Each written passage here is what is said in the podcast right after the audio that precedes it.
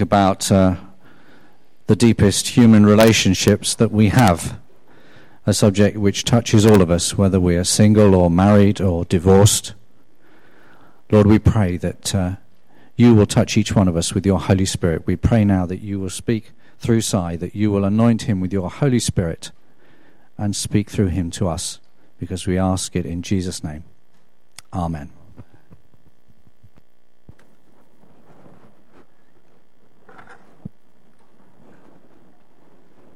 Maury. Morning, everyone. We have been uh, working our way through uh, the Sermon on the Mount from Matthew's Gospel and uh, looking at the things that Jesus said about, about life. Uh, some of it would have been intensely shocking to the hearers uh, as they listened to Jesus speak. And uh, this morning we get to that little section from Matthew 5 where Jesus talks about uh, divorce. And uh, we lobbed in the little passage from Matthew 19 as well, where a specific question was asked of Jesus about divorce. And we'll come to that in a minute. It's worth you knowing as I speak this morning that uh, I speak as a child of divorce. Uh, my parents were divorced when I was 16. And I think, for all intents and purposes, as I look back on that, it was a divorce that was handled well and ultimately, I think it was entirely beneficial for my mum, for my father, as they went their separate ways. You need to know that, I think, because uh, that's obviously going to factor in some of my thinking on divorce and particularly on remarriage. The issues uh, for this subject are complex. And uh, the thoughts of addressing every single related issue in 15 minutes on a Sunday morning, uh, well, I have to say, this last week, it has filled me with some um, trepidation thinking about speaking about this and getting everything in in 15 minutes or less it is a, an impossible task, I think you'll agree. So I'll, do, I'll give it my best shot. Uh, it is worth, I think, some further study for, for many of us. And if you want some more information at the end, I can uh, point you in the direction that you might find that. And also, it's worth knowing that this is a topic that the church leadership have been looking at over the, the last few years, the last sort of three or four years. We've done quite a bit of thinking on this. So, there are a variety of papers and bits of information that you could get sent if you want to follow this up a, a bit further.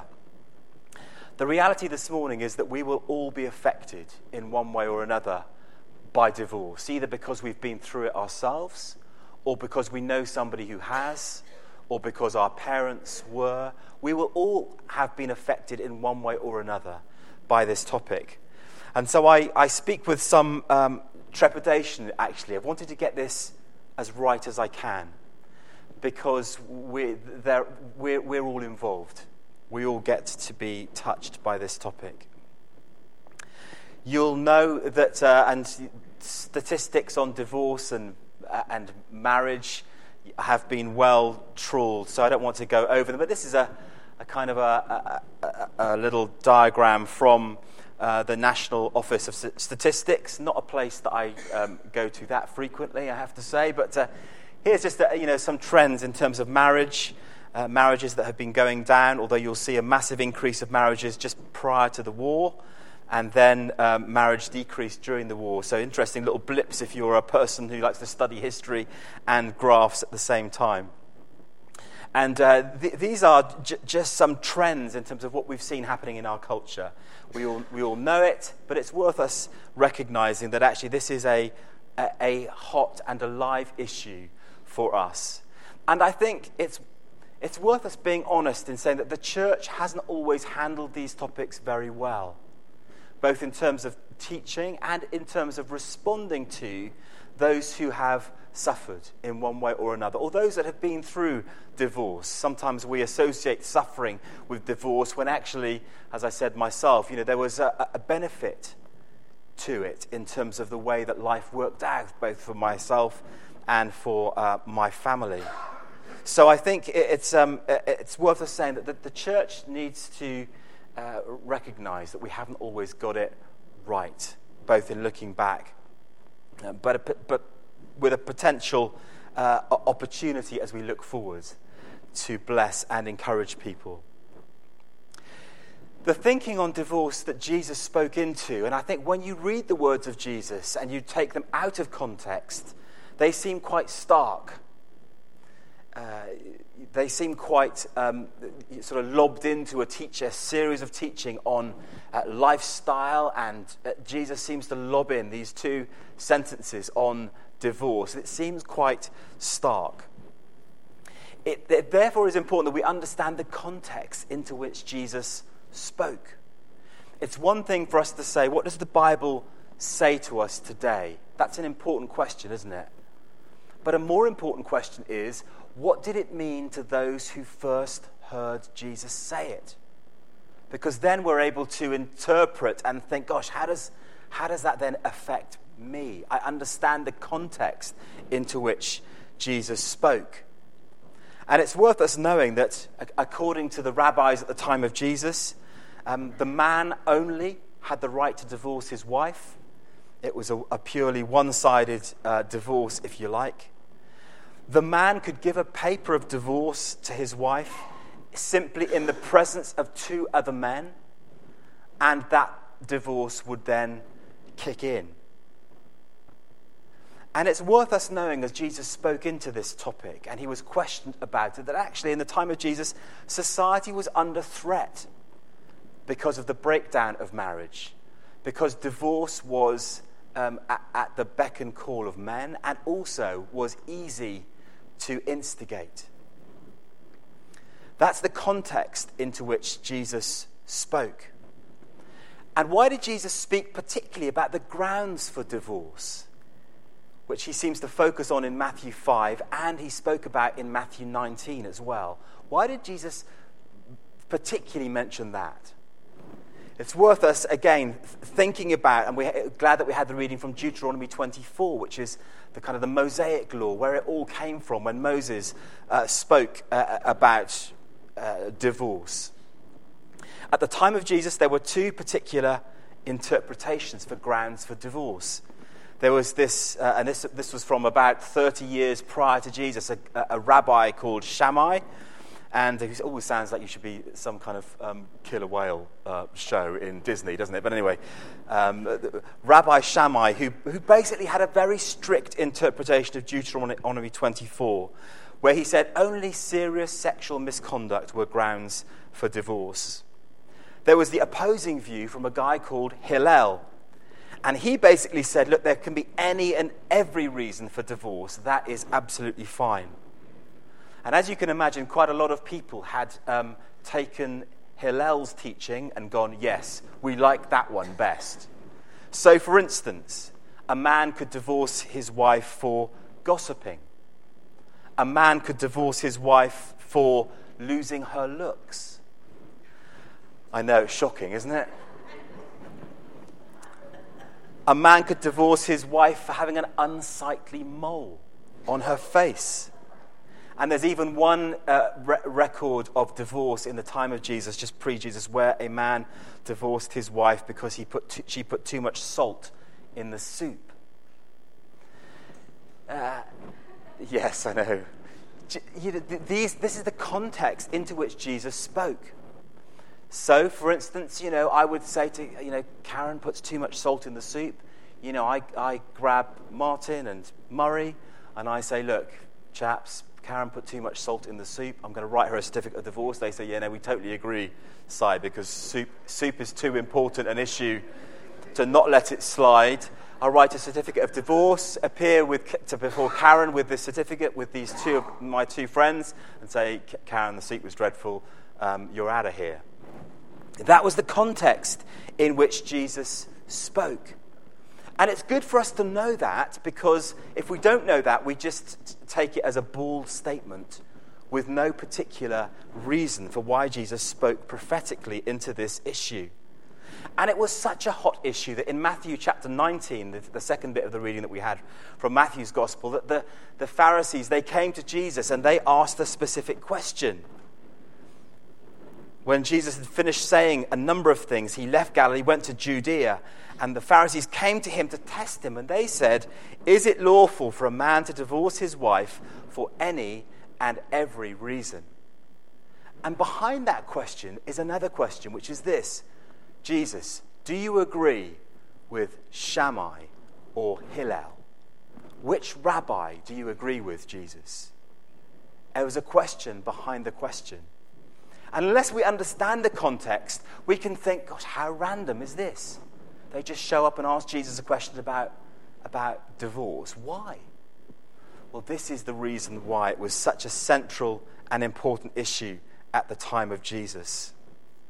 And it is worth saying that when Jesus spoke into these things, he always managed to hit the balance between uh, uh, grace and truth. When he spoke in the person that he was, he always managed to be gracious and truthful. And I, I think as, as we deal with these topics, as we uh, seek to minister and support and help and encourage one another, whether we're single, married, divorced, remarried, whatever it is, I, I think we need to have that balance of grace and truth that Jesus had. He seemed to manage it. People came and you remember when they threw the woman who'd been caught committing adultery in John 8, um, one of the grounds for divorce, according to Jesus and Moses, and actually the, a ground for being stoned to death as well. When they laid her in front of Jesus, Jesus simply said, Whoever's not sinned amongst you who want to throw the stones, you know, you go first. You go ahead, throw the first stone. And they didn't because they couldn't, because they were aware of their own weakness. When Jesus looked at her, he said, Doesn't anybody condemn you? I, I don't condemn you either. Go, go and live a different life. Sin no more. Jesus' perspective always seemed to be freedom, forgiveness, and then um, live differently. Freedom, forgiveness, and then live differently. Sometimes I think as the church, we get things back to front. And we start with live differently. And then maybe freedom and forgiveness will follow. Jesus said, actually, you know, does nobody condemn you? Freedom, forgiveness, and then actually our lives begin to uh, turn around. Jesus came at this topic full of grace and truth. And when they asked him a question about divorce, the lovely thing is that Jesus doesn't dive in with talking about divorce, he starts with marriage. He said, Actually, you're asking me about divorce, but here's some thoughts on marriage. He says, Haven't you read? And then he speaks in Matthew 19 and says that marriage is about, it's between a man and a woman. It's the creation ordinance. It is between a man and a woman. It's about leaving parents, Jesus says, and starting a new uh, relationship, the forming of a new family, united in a new family. And then he says, and in that, people become one flesh, a deep union between two people. And of course, sexual intercourse both facilitates and symbolizes that union. When they spoke about divorce, Jesus spoke about marriage and said, okay, before we think about divorce, let's think about the context of marriage and strengthening marriages. And that's one of the reasons why at St. Michael's we, we've, we've invested a lot in the whole marriage course, encouraging marriages to get stronger and, you know, we're all in need of a marriage MOT for those of us that are married, aren't we, from time to time? So th- th- it's been an important part of what we've done here, and many have benefited from that. You know, a meal for two, uh, uh some practical talks, and then a chance for couples to discuss how these things relate to them, and absolutely no group work at all, uh, which is essential in, these things. So uh, it's partly why we've invested so heavily in, in the marriage course as a result. Jesus spoke about marriage and then he addressed the issue of divorce. It has been said, Jesus said, anyone who divorces his wife must give her a certificate of divorce. And remember that this is Jesus speaking into the context of the Mosaic law, of what Moses said. And it was to counter the current move in the society at Jesus' time, which basically was about this it was to keep your options open. That was the thought when it came to divorce. It was a culture of keep your options open. And because Jesus was speaking back into Deuteronomy 24, which is what we read earlier on, it's, it's good for us to see that context because when you read it, you understand that actually um, what Moses said was, that, was to protect from a specific instance. So it says in Deuteronomy 24 man divorces wife. She marries new husband who dislikes her because she puts too much salt in the soup or whatever and divorces her. First husband, presumably remarried, um, is not then allowed to take his first wife back again because he's married again. That was the context into which Moses was speaking to enable structure and security within society, and back into which Jesus spoke. So it has been said, Jesus said, anyone who gives a divorces his wife must give her a certificate of divorce. Jesus is saying, do you know, actually, that's what you're saying has been said. But um, people, make sure you go back and read the Torah. Make sure you go back and understand what Deuteronomy 24 says. That's the context in which Jesus spoke and why he said it in the way that he said it. He was addressing a misquotation from and a misinterpretation of Deuteronomy 24. Secondly, it's worth saying that in, at both at the time of Moses and in terms of what Jesus said in Matthew 19, divorce was a concession and not a command. In other words, it was something that Moses allowed but didn't order. You know, if the cakes have been burnt, you must divorce your wife.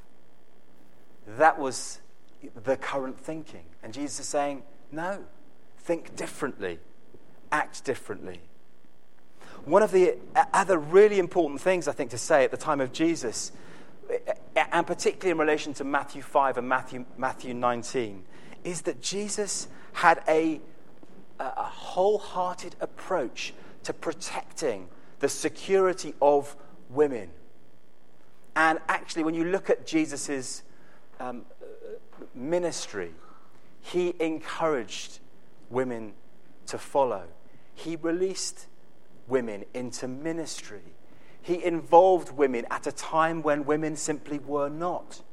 If you were a woman at the time of Jesus, your focus of security was either to be, there was no social security, there was no um, outside care, you were married was your uh, uh, only source of security. No social security, no paid employment. And so, in this, Jesus was protecting women. It's one of the things we kind of miss in this passage. Jesus is saying, no, you don't divorce your wife for any and every reason.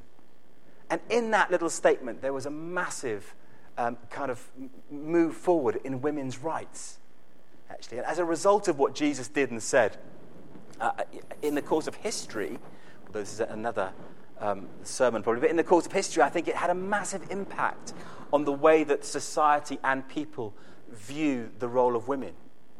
And I think that's been of massive uh, benefit and change in, in our culture specifically. So Jesus was teaching in order to protect um, women and the role of women. And in Jesus' day, it was assumed that people would remarry. There's been a lot of discussion about, you know, should people be, you know, the, the marriage of uh, divorcees, remarriage of divorcees within church. At the time of Jesus, in terms of what Jesus was teaching, remarriage would have been would have been understood, it would have been the norm. Jesus is saying, actually, you know, there are some, uh, some important things that you need to think about as you pursue divorce, but then actually as you look towards remarriage as well. It was assumed that people would remarry in the time of Jesus.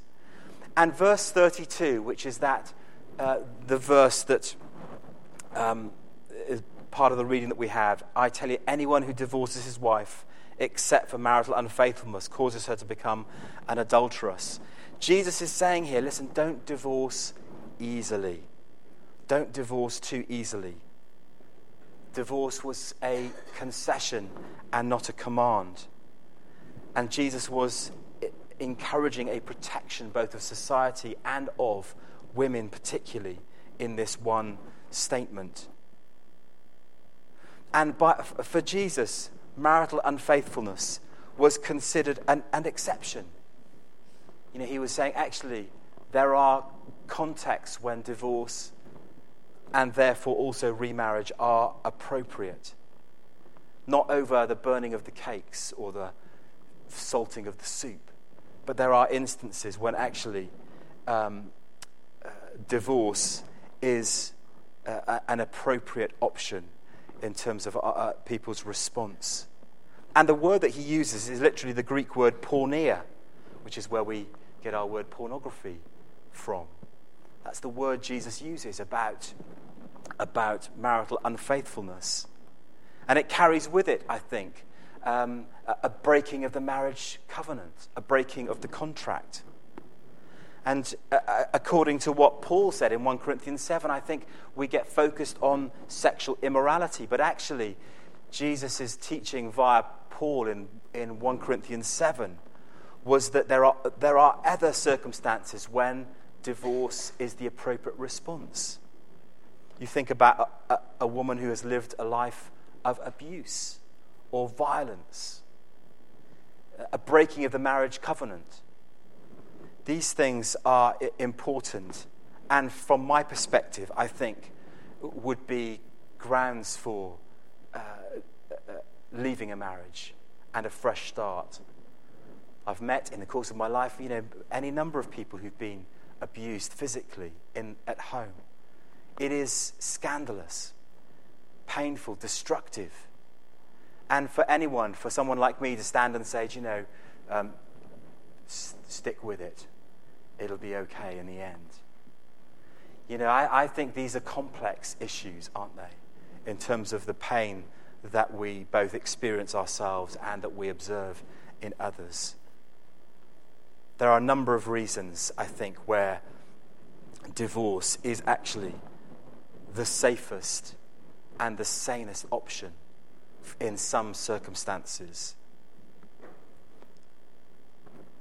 So, how does that relate to us at St. Michael's? I think it's worth you knowing this in terms of what, what our approach is here. And this has changed, I think, in, in the last few years. But it's worth you knowing this is the, the, the kind of the tack that we take. It's worth saying, as Jesus did when asked about divorce, he spoke about marriage. Um, we as a church want to honor marriage, to help those that are married um, stick with it, work at it, uh, and we provide things like the marriage course and uh, other avenues of care and support for those that are married. We also pre- prepare people for marriage quite uh, you know, intensely, encourage people to take part in that. And we, we do that every year. We want to bless those who are single. I think we do an, okay job, but um, I think we, we could do better. And we'll be thinking as uh, in the next few months about how, how can we do better at blessing those who are single, encouraging, uh, being alongside one another, both in terms of ministry, but also in terms of, in terms of life. We, want to, we believe in a God of fresh starts. When there have been mistakes or we've had pain, or we believe that God forgives and uh, enables people to begin uh, again. That God's forgiveness flows forwards in our lives, but also flows back into our hurts and our past as well.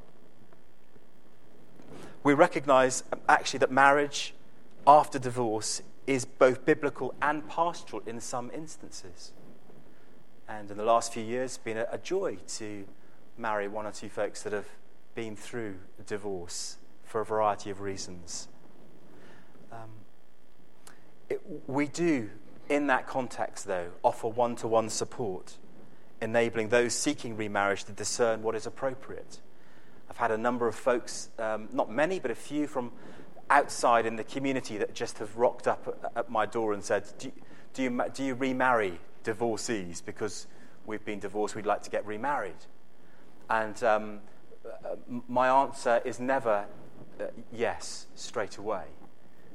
Because actually, we want to enable people to understand the Christian faith. We want people to understand that forgiveness is important to give, but to receive, but also relationship with Jesus is actually going to be the central tenet of a marriage surviving and thriving. So um, we offer one to one support. We say to people, actually, before you start to ask that question, why don't you come and hang out in church for six months? Come and worship with us. See if this is the kind of community you'd like to be a part of to enable your marriage to thrive and, you know, survive. So we offer one to one support for those who are seeking remarriage. And some of you will have been aware of that because you'll have uh, been, been through it a, a context of discussion, support, and prayer. And then we offer, of course, prayer ministry and surgery for the ongoing issues that we all face as we go through our life. So it's worth us just you knowing that that's the kind of tack, the approach that we take uh, currently at St. Michael's in terms of divorce and marriage. I was chatting to uh, Patricia yesterday, and it's uh, Aquila, which Patricia's been involved with, is one of those great resources to the church, I think, um, at large, encouraging and uh, helping people who've had experience of breakdown in relationships, a chance to get together, to talk, to uh, understand, to start to process what those feelings are all about. And uh, I've got a little leaflet uh, available if you want to nab that from me, um, but also you, you can um, chat to Patricia this morning as well, who'll give you some more information. And we will be promoting, as we have done before, um, d- dates for when Aquila is going to be meeting uh, in the autumn, uh, if you want to avail yourself of that. So I'm aware that I've touched the surface in many senses, tried to give some context to what Jesus said, why he, why he taught what he taught, why he spoke about, uh, about marriage and also about divorce, both in Matthew 5 and Matthew 19. If you've been um, profoundly dissatisfied um, because you'd like to know more, uh, then uh, th- you can grab a bit of paper from me. There's a, a little bit of. Uh, uh, uh, some background information that I've got in terms of gives a bit more theological context. And uh, if you're thirsty and hungry for more, you can say, No, not enough, Simon. And I will email you um, some, uh, some, some of the papers that we used as a church council over the last couple of years to think through these issues some theological stuff and some practical um, uh, outworking of these issues and I hope that helps. So let's stand, shall we, as we, uh, as we pray together.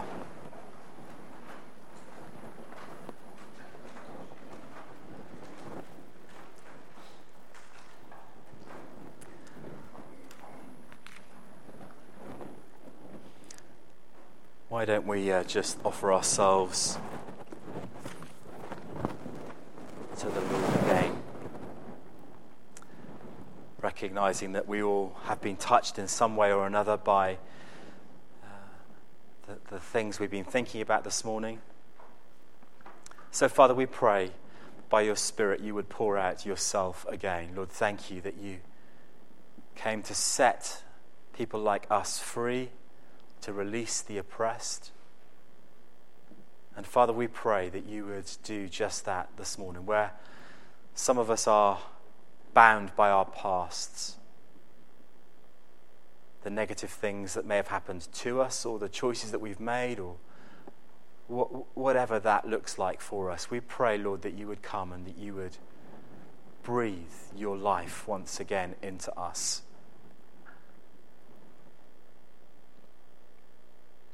We receive your love, Lord, once again.